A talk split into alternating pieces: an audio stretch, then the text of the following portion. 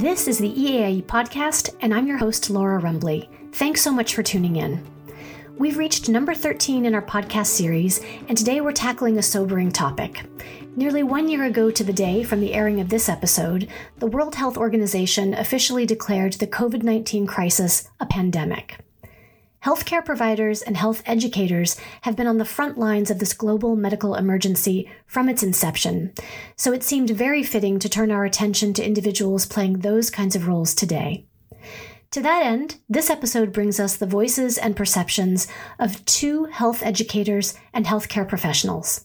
I had the very distinct pleasure and honor to discuss with them how the last year has affected them personally and how it's informing and transforming the approaches they take to their work as educators. First, we hear from Dr. Helena Nordenstedt, a physician and associate professor of global health based at the Karolinska Institute in Sweden. I was wondering, Helena, if you could give us a little indication of how it is that you found your way into teaching about global health. What kinds of experiences or interests brought you to that role?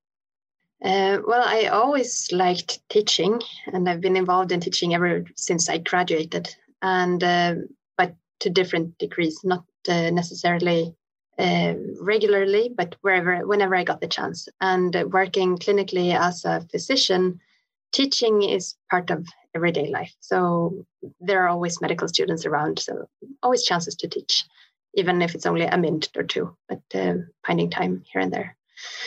Uh, since I started in the Department of Global Public Health here at Karolinska about seven years ago, I've been involved in teaching a specific course in global health. And um, teaching the same course year after year really gives the opportunity to try to change it a little bit, adapt a little bit every year after noticing what works and what doesn't work, both from the view of the students and, and uh, the teachers, and trying to improve it a little bit every year. And it's just been so rewarding to be responsible for such a course where the students get to travel. So it's a five week course, and half of the time is spent uh, in Sweden on campus uh, with a lot of seminars and lectures and traditional teaching. And then the other part of the course is going to low or lower middle income countries and experience global health with your own eyes and hands, and just uh, visiting the health system on different levels in in the countries that the students go to. So it's been extremely rewarding to see how the students really grow in this course and how much they enjoy going traveling, which we, of course we all do it's it's a, a, very nice course to be the course leader for. Wonderful. Is there something in your background, um, international experiences or exposure, that had you gravitate toward um, an interest in global health? Yes, uh, there is. So, um, about 10 years back, I volunteered for Doctors Without Borders and spent a year in the Democratic Republic of Congo working as a physician in a small hospital. And after that, I really wanted to get more involved in global health and um, now I am. That's wonderful. I wonder if you could tell me just a little bit about the types of students that are attracted to your program and the kinds of things that they go on to do after completing coursework uh, and doing some sort of a focus in global health. So, this is an elective course and it is open for quite a few different programs at Karolinska Institute. So, we have usually about half are medical students, but medical students from the third year, but also from the final year. We also have quite a few nursing students. And then every year, a few dental students, psychology students, uh, biomedical labo- laboratory students, occupational therapy, and audiology are also subjects, well, students from these. So it's, it's quite a mix, which is uh, fantastic. It is a little bit of a challenge, especially since it's so heavy there's mostly medical students and to get the other students to not feel excluded. But it's also a lot of fun because usually it's the first time that these students from these different programs get to meet. That's really so, interesting to see that yeah. crossover then across the different. Yeah, it, it is. I, I really appreciate that. But it is an elective course. So those who choose this course usually have an interest from before. And some just want to travel but um, most of them are interested in, in global health. And um, afterwards, there are quite a few who of course, they have to continue with their usual studies to get their degrees. But um, I think this is an eye opener for at least a few students every semester and who then continue to pursue a career within global health. So, the COVID 19 pandemic has really brought the borderless nature of particular kinds of healthcare emergencies into much sharper relief for all of us around the world, I would say. Um, yet, my understanding is that healthcare provision and healthcare professionals typically operate, apart from global health specialists like yourself, in a particular local or national context. What might you say that the pandemic has been teaching us about the state of internationalization in health and welfare education in Europe and elsewhere? And, and again, also about its, its relevance to us. Well, the first question is the easiest one. The relevance, it's become extremely relevant that health is not, well, it is a local um, issue, but it is also a global issue. We cannot only work locally. We need to understand that what happens here will affect what happens in, in our neighboring countries. If there is a virus that is emerging in China, it can travel all over the world, as we have just seen. And this is really something that we in global health have been saying for many years, but I'm not sure how many of us actually believed it. But we knew that it was part of something that we should be saying because pandemics have always been part of human life. It's just that there was quite some time since last we had a big one. And all of a sudden, here we are. And uh, here it is, the pandemic. But before it was most, when talking about future threats to, to health, it was always mandatory to mention. And of course, we could have a pandemic again, I'm not sure how many of us really believed that it would come, but but it did. So extremely relevant, and it's clear that the students also realize this and therefore appreciate the course from from that perspective as well. That uh, it gives them a, a better global understanding of what is going on. That actually was a question that I had about whether or not you might anticipate an upswing in numbers of students who would be interested in the course, or if you've even seen that during the course of this year. Well, there, I think there are two parts of that because the what, the relevance is there. So yes, we would anticipate an upswing, but the travel part is not there since we have gone online, and therefore, I think quite a few of our students are now very, very tired of lectures online and seminars online, and they want to see things and do things and meet people. So since this is an elective, they can choose other courses where they actually get to see people. So this semester, this spring semester, is the first time we have about 50% of the number of students we usually have. People are tired of Zoom.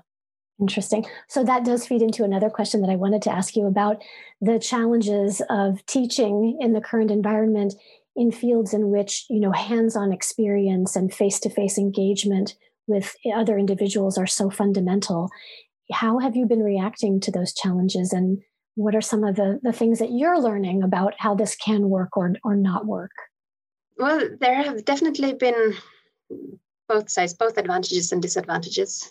Mostly disadvantages, disadvantages because there's nothing that can beat your own experience, learning from experience, learning from seeing yourself. And the students know this and appreciate that. But the advantage is that usually the students get to go to one country and they spend two weeks in, for example, Tanzania or Vietnam.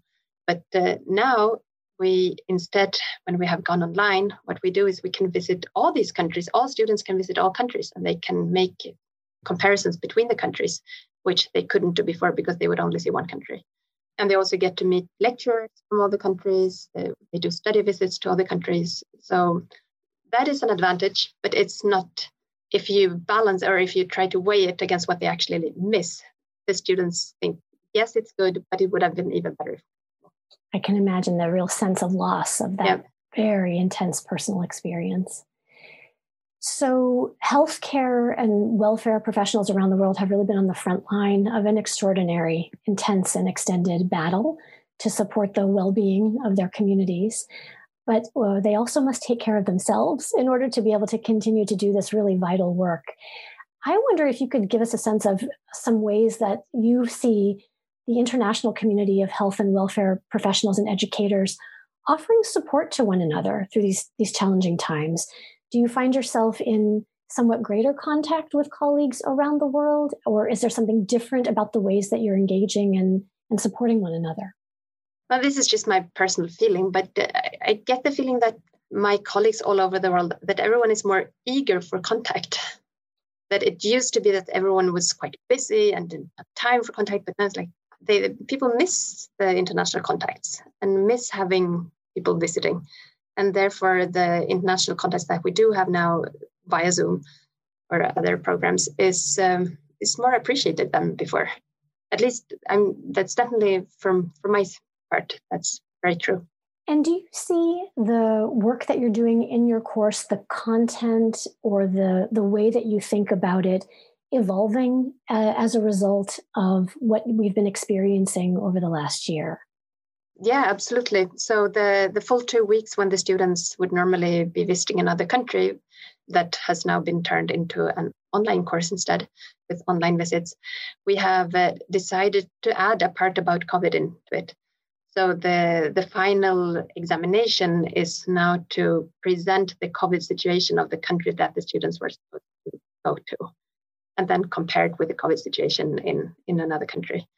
So we're really weaving things about the COVID pandemic into all lectures and all seminars and all study visits. So um, if they hadn't heard enough about the pandemic before, they will be quite tired of it after the course, I think. But it seems like they're appreciating it and um, and also getting to see the and hear about the pandemic in in other countries. Very interesting. Is there anything else that's on your mind as you reflect on this, you know, very extraordinary year and the the global picture? And to me, what's been so fascinating is the way that the global is also experienced at such a local and personal level by each one of us. As you reflect on that, I wonder how you feel about the choices that you've made to work in global health and um, what you're anticipating or looking forward to as we hopefully move through this experience to a moment when we have a healthier world around us. Well, first of all, for me, it has been a strange experience. So I, I've done several other missions with Doctors Without Borders, and uh, especially in West Africa during the big Ebola outbreak there a couple of years back. And to me, that was a very intense personal experience and an experience that I couldn't really share with people at home because people wouldn't understand it and didn't really want to listen too much. They would listen politely for a minute or two and then go on to something else. And to me, it was such a profound experience. And now all of a sudden, everyone I know is experiencing the same things and talking about the same things that we did when, when I was there, which has been quite a strange feeling in the beginning, at least. Another thing I wanted to mention is that uh, so we, our course happens twice per year, and uh, the last time now was in December, January, just at the height of the second peak of um, of cases in Sweden. And quite a few of our students uh, are they work extra uh, in hospitals as uh, assistant nurses and some of them as junior doctors and, and such. And um, I, am very thankful that they do that. I'm very grateful. We we need them there. They're, all extra hands are needed. But of course it clashes with with the course but i really try to be as flexible and as generous as is possible to give them free time to go and work and give them extra assignments instead of when they miss things and miss uh, mandatory parts. It really does sound like you've had to be flexible, move in the moment. I think uh, this notion of being fluid and nimble for all of us has been yeah. very prominent this year. Well, thank you so much, Helena. I really appreciate you taking the time to talk about what you're experiencing and what this means in the context of a global health uh, education program and uh, the work that you're doing on the front line there. Thank you so much. Thank you so much, Laura. It's been a pleasure. That was Helena Nordenstedt, Associate Professor of Global Health at the Karolinska Institute in Sweden. Our second guest is Ellen Toot, a lecturer in nursing at Avans University of Applied Sciences in the Netherlands and a qualified intensive care unit nurse. I began by asking Ellen a similar question to one I'd posed to Dr. Nordenstedt. What did she think the pandemic might be teaching us about the state and relevance of internationalization in terms of health education? Well, if I'm uh, looking towards your question as a nurse, I think there is a need to exchange and to be able to exchange nurses in case of a pandemic. If we are able to exchange nurses uh, within countries, we would be able to help each other. So it teaches us that we were uh, we don't have enough educated nurses in the past, mm. and we need to increase the amount of nurses who are working in the field. Do you think there may be an upswing in interest among students in studying about healthcare and healthcare provision now? Yeah. Uh, when I was in the front line on the ICU for two and a half months, people who are uh, uh, working as a cleaning profession at the ICU, they heard I was a lecturer nursing.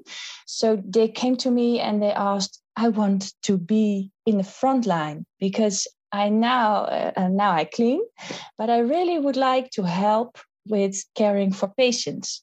Can I have some information about uh, how to become a nurse?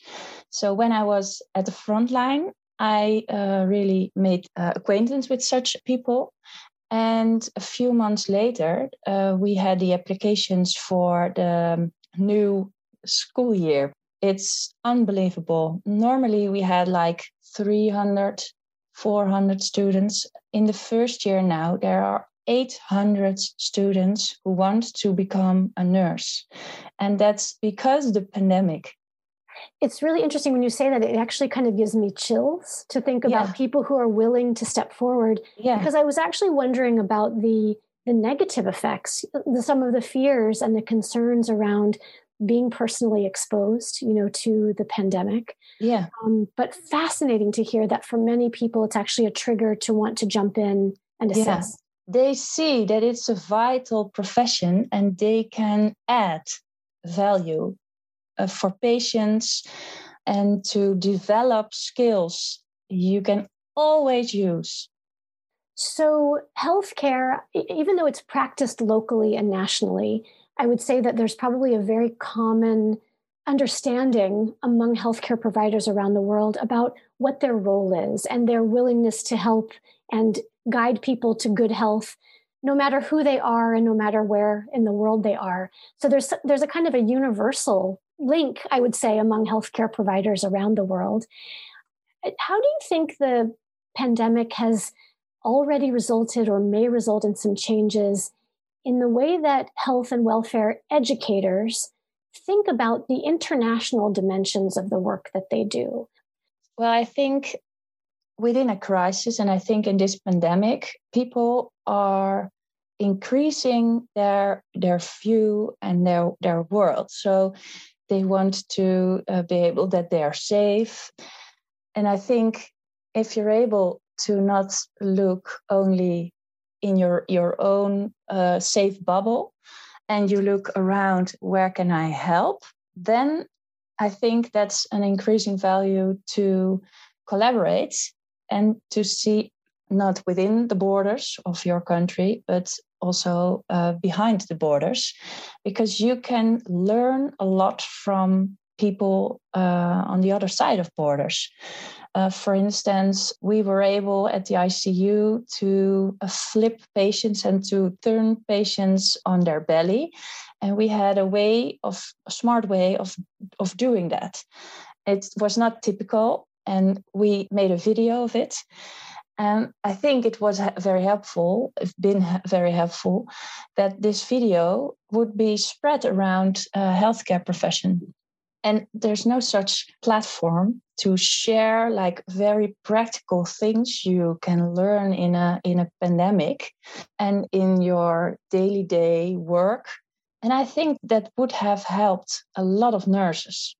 So maybe there is now, from this experience, a call and a greater understanding that, hmm, perhaps we should have more of these kinds of channels that will allow us to, you know, I, I don't mean to diminish the idea, but to crowdsource the the good ideas and the good approaches that we're learning in the moment exactly. of this experience.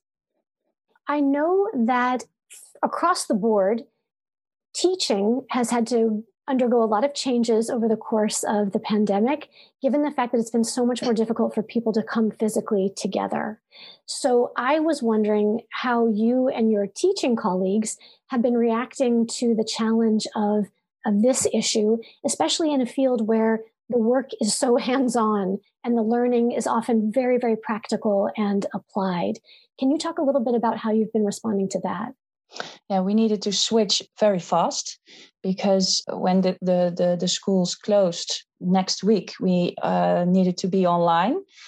Uh, so the first weeks, and I was working at the ICU on that time and wasn't teaching, but I had a lot of contact with my colleagues. The, fir- the first weeks were, well, I think uh, we had a steep learning curve. um, and now we are almost completely online. And I think we were able to learn from good uh, experiences and good uh, working forms to gain and maintain uh, attention from uh, students who are in an online meeting. Because if you have 30 students in a classroom, I'm able with good work forms to keep their, their concentration.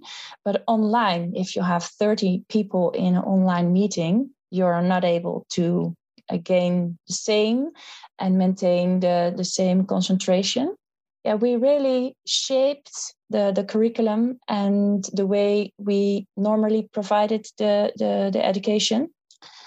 And I think a lot of students don't have anything with the online lessons.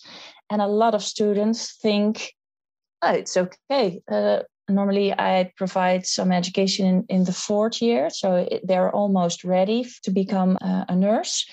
And the, the the students are uh, who are in the in the fourth year, they are really enjoying uh, the freedom of not traveling, and they have a lot of time to to work on the last parts of the of the education and they say i think the online lessons fits me and fits this moment uh, whereas the first years are having a lot of trouble they don't know the teacher they don't know the education they are just in they are struggling mm. you know yeah. i was wondering about um, and not being an expert on the progression that a nursing student would go through but for some of the early stages i'm imagining you're learning some very fundamental things like how to administer a thermometer or how to give an injection or mm-hmm. that type of thing. Yeah. Are are you able to still do some of those hands-on kinds of instruction or do you have to perhaps delay some of that until a different moment or do it in person in much smaller groups or something like that in the, the first time we were shut down as a school every lesson was was stopped we couldn't provide any lessons on the on school. Um, but when it progresses, we were able to uh, have a few amount of uh, a small amount of lesson on on the high school, and as as the nursing team, we were able to provide a few lessons in the building, and the practical techniques we uh, were able to provide face to face. The theoretical parts of these practical techniques we were provided online. So the students had first an online meeting with the theoretical parts, and then they uh, uh, next day they were going to school, and you, the the same teacher provided the practical uh, techniques.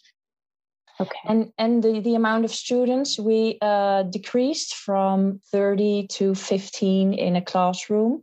They all had to wear a mouth mask, had sufficient uh, hand uh, hygiene, and we were very strict. But well, as a practical teacher, you can't teach people to inject if you're not close enough to see what you're doing. So the amount of distance uh, with one another, we couldn't keep one one and a half meters. Yeah, and I think that's okay because I, I stand on an ICU and I, I provide care with, with patients in the front line. Then I also can do very healthy students who might have COVID beside me.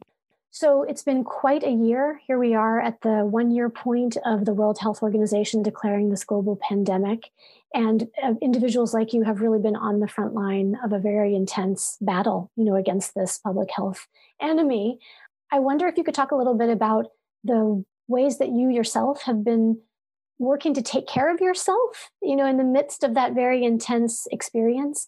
And I, I think you've already alluded to it a little bit, but I also wonder about how how you're thinking about your role in a global community of healthcare providers might have changed or evolved over this year. Well, I was an ICU nurse and I went away because I wanted to do some other things in my career. But when the pandemic came, I felt the urge to be on the front line because I had the knowledge to work on an ICU. I knew the colleagues at the ICU. So there was no time to really think about it. And it was an, a need and an urge I felt to help my former colleagues at the ICU the images from the ICUs on uh, from from Italy and the UK really really helped people around me to see that I needed to be there. So I felt supported by my former colleagues on the ICU, by my family, by uh, my employer, um, and it it really brought experiences that I I was able, when I called a student who was um, working on uh, in the same hospital uh, for an internship, I say, I know what you mean. I know what you experience. Yeah. It's hot in these uh, suits and all the package you are wearing to to support yourself and to not become sick. And that really helped me Mm. That really helped the education. It helped uh, me as a person. It's it's helped my my colleagues. So it was a really win-win situation. But I I was in the luxury of uh, having it for two and a half months. So you really are focused on. I need to focus me on the next day of of working on the ICU. I really um, believe that the ICU colleagues who are facing the pandemic for a year now, they are tired. Ooh. They really are tired. And I think when COVID decreases, there will be a lot of burnouts. Ellen, thank you so much for talking with us. I really appreciate your insights. Thank you very much.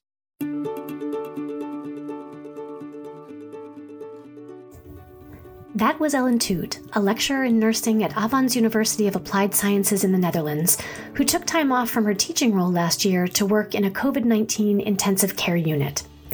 We hope you've enjoyed this episode on health education amid a global pandemic. The EAIE has an expert community dedicated to health and welfare education, and you can find a link to information about their activities and interests as a part of the session notes that accompany this episode. More podcast material will be headed your way soon. Our next podcast episode airs in just two weeks' time. Meanwhile, we have a lot going on for EAIE members this month. There's still time to register for the 2021 EAIE Community Summit. This will take place March 18th and 19th and is organized around the theme of the Impact Imperative. Please join me and my fellow speakers for two days of live conversations and engagement as we explore how we can increase the impact we make in our daily work. EAIE members can register for free, and non members can join for a fee of 89 euros. This month is also a wonderful moment to recognize excellence and celebrate those who inspire you by proposing them for one of the 2021 EAIE Awards, which are now open for nomination. If you know any individuals, institutions, or all around internationalization superstars who have excelled this past year despite the challenging circumstances, please visit the EAIE website to put them forward for one of our three awards. You can find more information about both the awards and Community Summit by visiting www.eaie.org. Thank you, as always, for listening to the EAIE podcast. We hope you'll subscribe on your favorite listening app so you don't miss a single episode, and that you'll like and share us on social media far and wide. For now, all good wishes to you from the EAIE.